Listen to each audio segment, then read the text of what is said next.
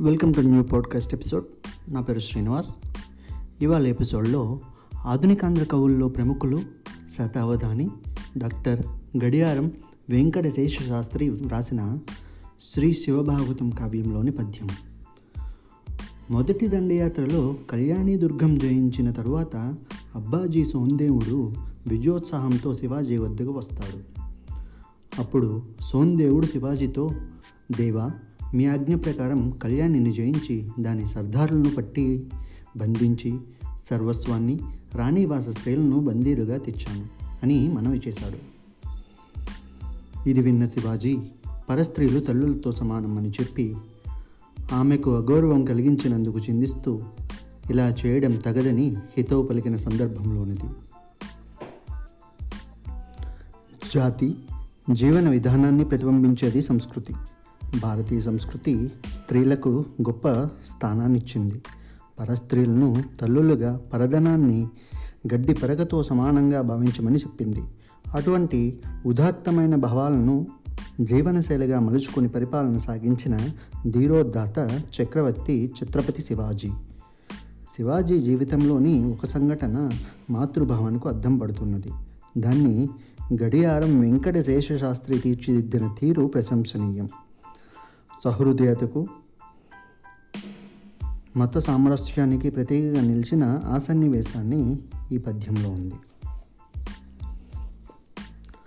ఆ ఏమి యుకరాని వాసమును భున్యావాసముందెచ్చినావా ఏ హైందవుడైన నీ గతిన మర్యాద ప్రవర్తించునే?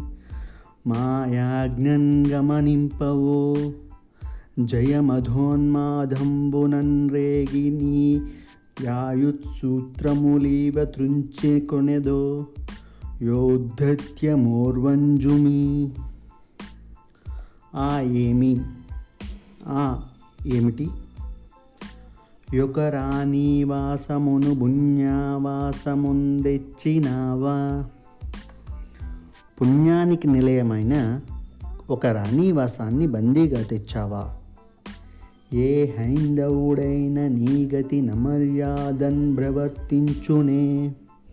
ఏ హైందవుడైనా ఈ విధంగా మర్యాద తప్పి ప్రవర్తిస్తాడా? మా యాజ్ఞన్ గమనింపవో?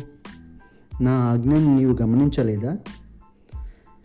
జయమధోన్మాదంబునన్ రేగి నీ తృంచె త్రుంచెకొనెదో విజయగర్వం మత్తులో చెలరేగి నీ ప్రాణానికి నీవే ఆపద తెచ్చుకుంటున్నావా? యౌద్ధత్యమోర్వంజుమి. నీవు చేసిన ఈ పనిని నేను సహించను. ఇప్పుడు భావం పూర్తిగా తెలుసుకుందాం. ఆ ఏమిటి?